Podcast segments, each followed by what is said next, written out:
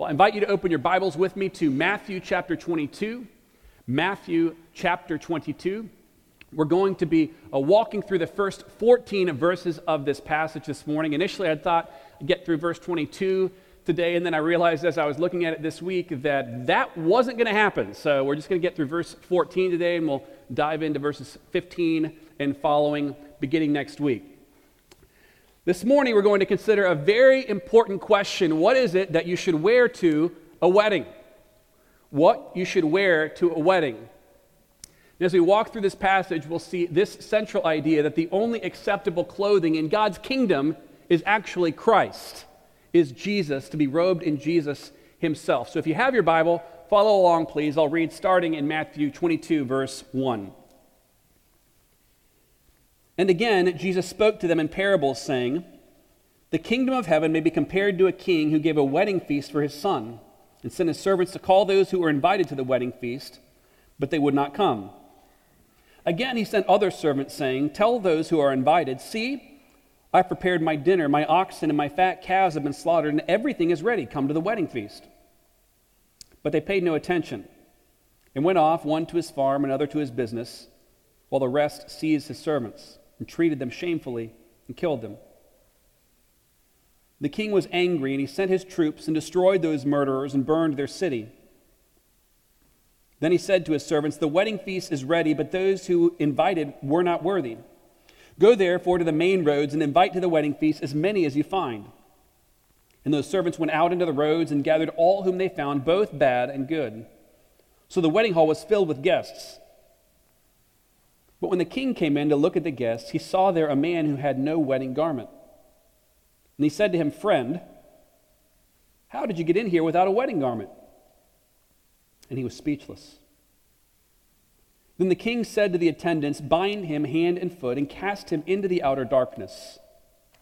In that place there will be weeping and gnashing of teeth, for many are called, but few are chosen.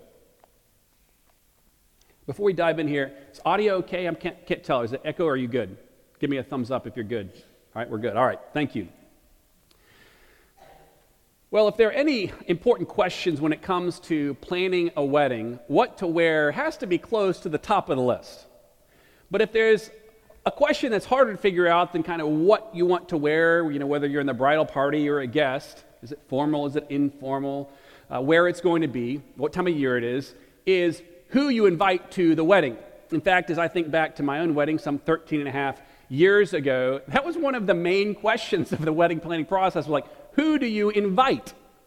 And so, as we're going through this, you know, you've got uh, multiple families with, with multiple opinions about who should be invited aunts, uncles, friends, guests, church, whatever. You, you could end up, you know, with thousands upon thousands of people there, which you can't afford. And so, so how, how do you walk through this? And what we have here this morning is really a process of inviting a particular set of people to a wedding and also what those people wear. Well, the passage that Chris read a little while ago anticipates this, and this passage anticipates what comes in Revelation chapter 19. When you get to the end of history, we find ourselves at a wedding, but that wedding feels more like a worship service. Listen to these verses from Revelation 19. John writes Then I heard what seemed to be the voice of a great multitude like the roar of many waters and like the sound of mighty peals of thunder, crying out, Hallelujah! For the Lord our God, the Almighty, reigns. Let us rejoice and exult and give him the glory. For the marriage of the Lamb has come, and his bride has made herself ready. Blessed are those who are invited to the marriage supper of the Lamb. On that day, there's a wedding and there's a feast, and that's the reunion of Christ the bridegroom with his bride, the church, as he brings us home. Here in Matthew 22, Jesus tells a story anticipating that day. Now, I don't know about y'all, but I really don't track the British royal family. That ain't my thing, but if you're alive today, there are times when you cannot miss it. In fact, in the past year, you may have seen uh, there's some to do with Harry and Meghan. If you don't know who they are, you can look it up. But Prince Harry and Meghan about kind of distancing themselves a little bit from the royal family. But if you track back with me nine years ago, the original prince getting married was Prince William. And he married a lady named Kate Middleton. Now, on this day when they got married, the cost of this wedding in round figures was $34 million. Now, no matter what wedding you're planning, I doubt it's going to cost you upwards of $34 million. Now, I think the great majority of that was actually security details for the wedding, but it was this gargantuan cost for this wedding day. Now, imagine that it's 2011. You're sitting at your table on a Saturday afternoon, maybe having lunch, you've just mowed the lawn, you're sitting there and you see the mail has come. You walk out, you pick up your mail, you walk back in, and you're kind of flipping through junk, junk, junk, junk. And there on your table is an envelope and this envelope is a little bit different. It's sealed with wax, and imprinted on this wax seal is the crest of the British royal family. You think, that's rather unusual. You open up the envelope, look inside, and lo and behold, you have received an invitation. You're on your way to William and Kate's wedding. Now, even if you don't follow the British royal family, you would accept an expenses paid invitation to the wedding just to say you'd gone. But what we find here in Matthew 22 is a bunch of people invited to the royal wedding, and they don't want to go. The first group of people is the guests who will not come, verses 1 through 7. Now, the king invites these people, and he's remarkably patient about this. He issues an invitation to them, verse 3, but they wouldn't come. All right, uh, maybe that wasn't clear. So in verse 4, he tries again. He sweetens the pot by telling them the reception is going to be amazing. He tells them about the food. See, I've prepared my dinner, my oxen, my fat calves have been slaughtered, and everything is ready. Y'all, come on. Now, this word for dinner is, is, is a word that means breakfast, it's the first meal of the day. What he's saying is, this is just the first part. This is the appetizer. Listen to how amazing this is. And, and, and good wedding feasts in the first century last for days or weeks. So you will be missing out if you don't come to this amazing meal. But again, the guests, verse 5, ignore the invitation. They paid no attention and went off, one to his farm, another to his business. I mean, look how terrible these excuses are. It's, it's like being asked out on a date. Ah, I'm sorry, I'm not available that night. I have to check my email. I mean, they don't even have, they, are literally mowing their lawn, going, they, they have no good excuse, no reason to, to miss this wedding. But then in verse 6, some other guests take it a step further. The rest seized his servants, treated them shamefully, and killed them. So the messengers show up with a grace, gracious invitation come to the wedding but they treat them shamefully. This is a word that shows how outrageous, this is unbelievable. They would treat someone being hospitable this way. Then they kill the messengers.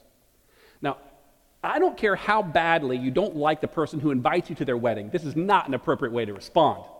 You don't respond to a wedding invitation by killing the messenger. So in verse 7, the patient king turns from gracious king to warrior king. The king was angry and he sent his troops and destroyed those murderers and burned their city. Now, there's a part of this that feels appropriate. The murderers are condemned to death for their crimes against these innocent messengers. These guests won't come. But there's a second group, the guests who come, verses 8 through 10. So the first group are those people who make the guest list. Now, we are sitting here and we know we don't get invitations to royal weddings unless there's something going on here that I don't know, but like, I'm not going to receive an invitation to the next royal wedding.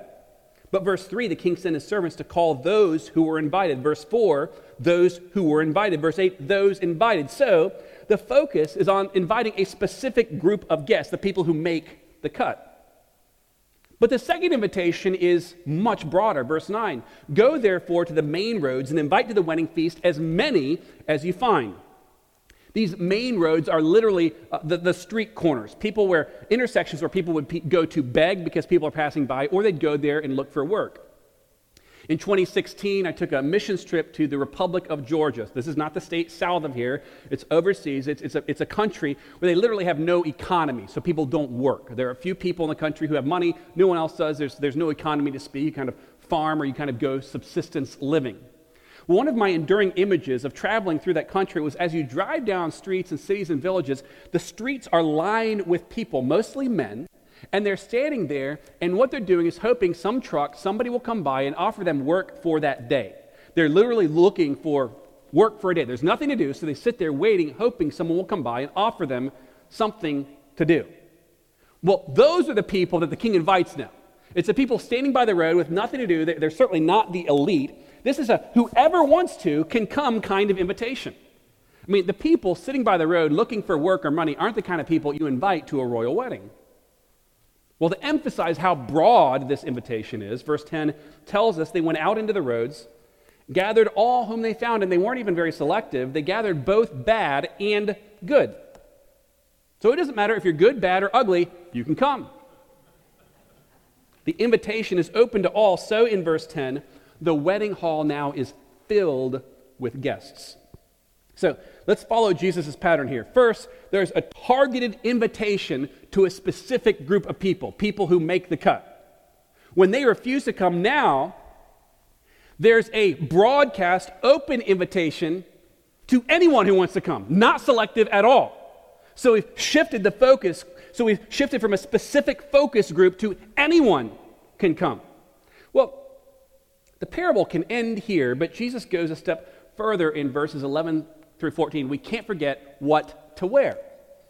So we've taken care of the guest list. What is it that you should wear to a royal wedding? Well, in verse 11, the king comes in to check out the party, and he looks around, and this place is packed. It's, it's full of people, but there's one man in particular who stands out.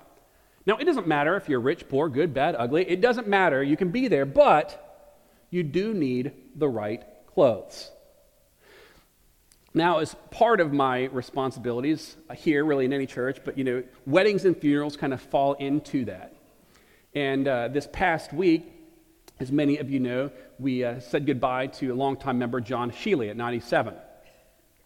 Well, I showed up on, on Tuesday, and I was wearing on that day a little bit different clothing than I wear other days. I walked in, I was wearing a black suit, white shirt, black tie. Now, on that day, I get a lot of compliments about how nice I look. I mean, there are a group of people who, you know, r- rather than saying, why don't you wear a suit on Sunday, they say, you look really nice today. So they had, you know, it's, it's positive reinforcement. Now, I don't think Tuesday I got suddenly better looking than I looked on Monday. But everyone thinks I look better. Well, why is that? Because I'm wearing what seems appropriate for the occasion. And if you go to a wedding, I've been in weddings where the guys are literally in jeans. I've been in other weddings where it's very formal. You want to know what to wear, what's appropriate to the occasion. Well, this moment, this man is the climax of this parable. It's also the hardest part to understand. Where do these guests get their wedding clothes? I mean, they're out on the streets moments before, and now they're in here and everyone has the right outfit except for one person. Now, there are various theories about that. One theory is like, don't know, don't worry about it. Well, that's not super helpful. Another group says, well, clearly the king gave them their clothes as they walked in. And so they got their clothing from the king himself. A third group says, well, we don't know that. Probably most people would have, you know, a garment at home, so they went home and changed. They're out, you know, kind of in their work clothes. They get invited to the wedding, they go home and change, and they show up at the wedding. Well, at the end of the day, we don't really know for sure. But what do we know for sure? Everyone there is wearing what they're supposed to, but one man is not. Now, why is it that he's not wearing the right clothes? It's because for whatever reason, he has refused to put them on. Garments are available to everyone. This man will not put it on. Well, we've already seen that the king is pretty patient. He's patient with the guests he invites, and here he's gentle with this man, and he calls him friend. He approaches him and says, Hey, friend, what happened to your wedding suit? But the man has no good answer. So the man is tied up and thrown out into the outing, outer darkness and with weeping and gnashing of teeth. These are phrases that indicate how terrible this man's fate is. This phrase, weeping and gnashing of teeth, is used five times in Matthew. And it always pictures ultimate judgment, ultimate rejection. So, with all this said, what in the world does this mean? Well, let's track back to where clothing comes from. If you know your Bible at all, in Genesis 1 and 2, God creates the first man and woman, Adam and Eve. Now, they're walking around, and what are they wearing? Nothing. Because they're clothed in the beauty, the innocence, the righteousness of God. They exist in this perfect relationship with their Creator. But by the time we come to chapter 3, Genesis chapter 3, what happens? Adam and Eve sin, and in sinning, they break their relationship with the Creator, they break creation itself, and they also break this boundary, this righteousness that God has clothed them in. And so then what do they do? They attempt to cover themselves in fig leaves, Genesis tells us. And then they run and they hide in the trees from God. Then God confronts them in their sin, and then God Himself provides appropriate clothing for them. The Lord God made for Adam and for his wife garments of skins and clothed them. So, what we have here is we have the original righteousness provided to Adam and Eve by God at creation. Then we have the breaking of this righteousness when Adam and Eve sinned. Then there's an effort by Adam and Eve to clothe themselves, to provide their own righteousness, but it doesn't work because there is no proper covering for unrighteousness without an atoning sacrifice. They attempt to make up for their unrighteousness. When righteousness is broken, though, God Himself must provide the covering, and He did for Adam and Eve.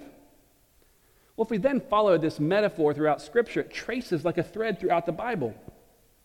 It highlights for us the redemptive work of Jesus in the fruit that his work produces in us. Theologians call this justification and sanctification. Or you might call it positional righteousness, who God declares us to be in Christ, and progressive righteousness, or progressively growing in Christ. In other words, when we place our faith in Jesus, God looks at us, and for the sake of Christ, He says, not guilty. And not only does He remove our guilt, He credits to us all the goodness, all the righteousness, all the beauty of Jesus.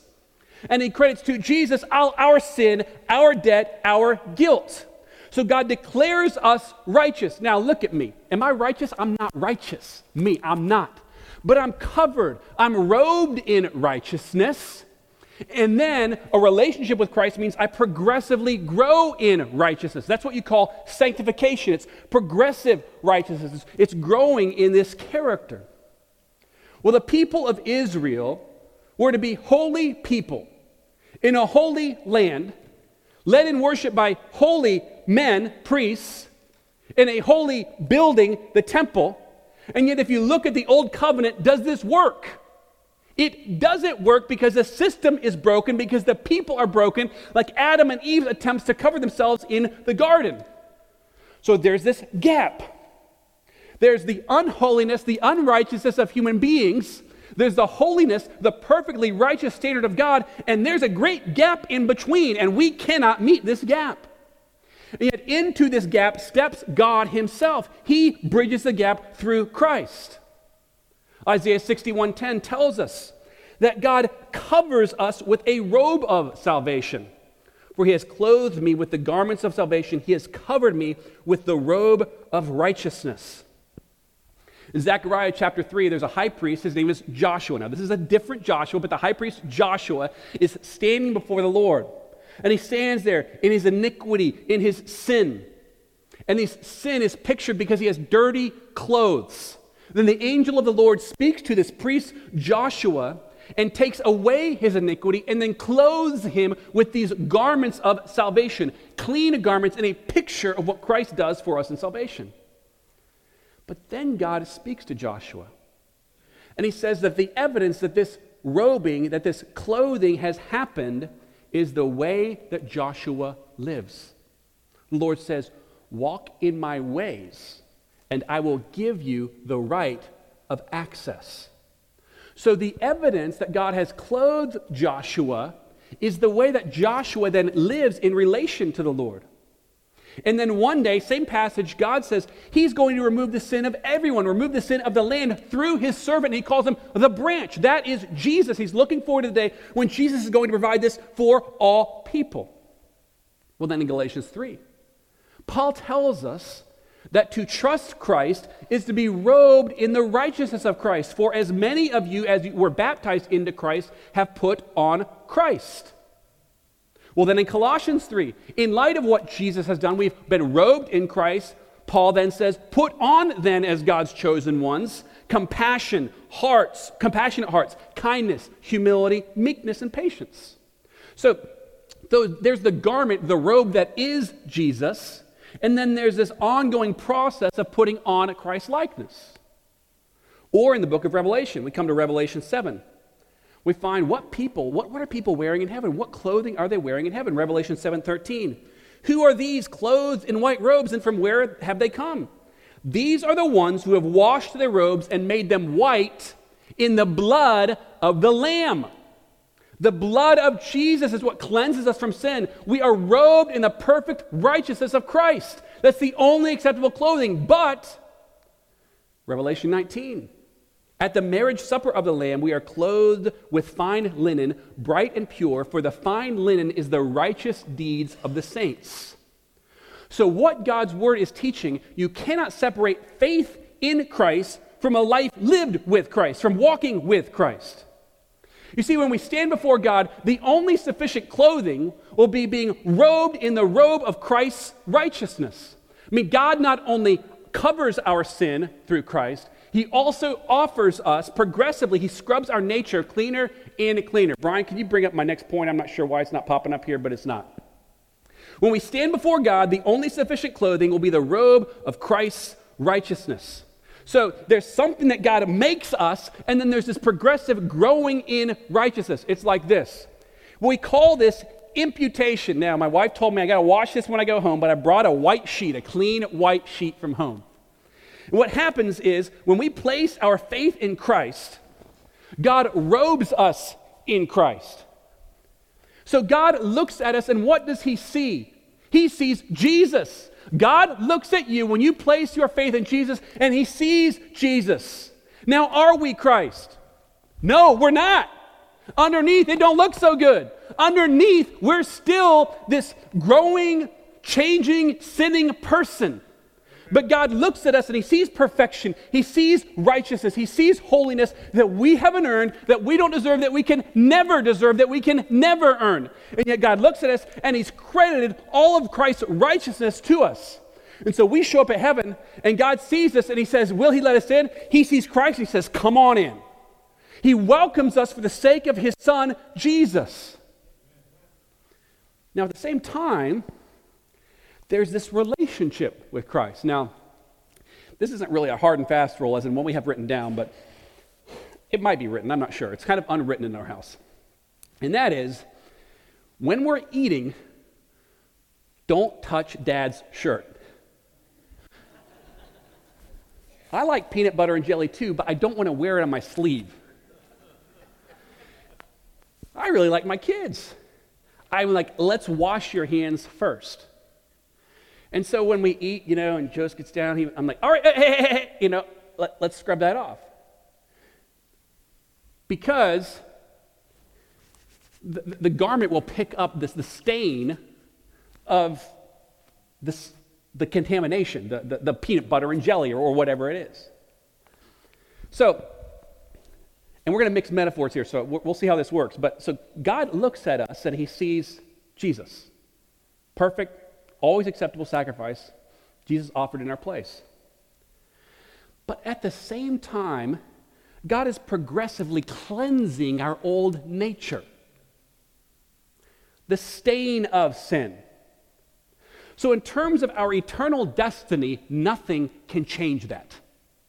Nothing can stain or soil or sacrifice what Christ has done.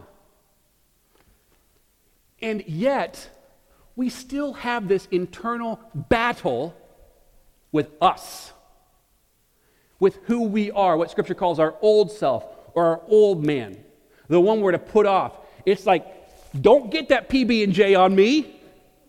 You, you, you have to resist the, the, the contamination, the stain of sin.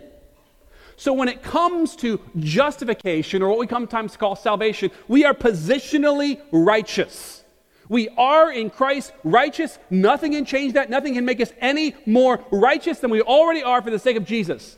Can you be more perfect than perfect? No, and that's who you are in Christ. At the same time, there's what we call progressive righteousness, progressive sanctification. And you cannot separate the two. If you are in Christ, you will grow progressively more and more like Christ. You will put on compassion, meekness, uh, righteousness, patience, these kinds of things. We progressively reflect the character of Christ rather than our own corrupt character. So, since the fall, this is the flow. Since Adam and Eve, broken righteousness, we've attempted to clothe ourselves. God provides clothing through Christ. And then in Christ, we progressively, when we're in Christ, put on Christ like righteousness. So, forgot we were in the middle of a parable. Back to our story here for a minute. When the king confronts the wedding guest, he's confronting a man who neither possesses the positional righteousness of Christ and who is also not growing in Christ's likeness, demonstrating the fruit of a relationship with Christ. You see, Christ like character will not save us, but we will, if we put on Christ, also put on Christ like character. Justification always flows into sanctification. You cannot separate the two. In fact, one man said, if you attempt to separate justification and sanctification, you tear Christ apart. Justification, salvation, always flows into sanctification, discipleship, which always flows in then to glorification. It's Romans 8:30 says, "Those whom he predestined he also called, those whom he called he also justified, and those whom he justified he also glorified." So, if we track back to Jesus' parable here, the mission of Jesus is to Israel first. Guys, I'm having all kinds of issues. Can you track back, back, back, back? Two slides. There you go. Thank you. The mission of Jesus is to Israel first. So, to think through this parable one more time, the guests who won't come, that's Israel. I mean, through the prophets, God has invited Israel to come. Then he sends his son. We saw this in the parable of the farmers last week. But then through Christ, God invites everyone, all nations to come. Matthew 20, Go there and make disciples of all nations.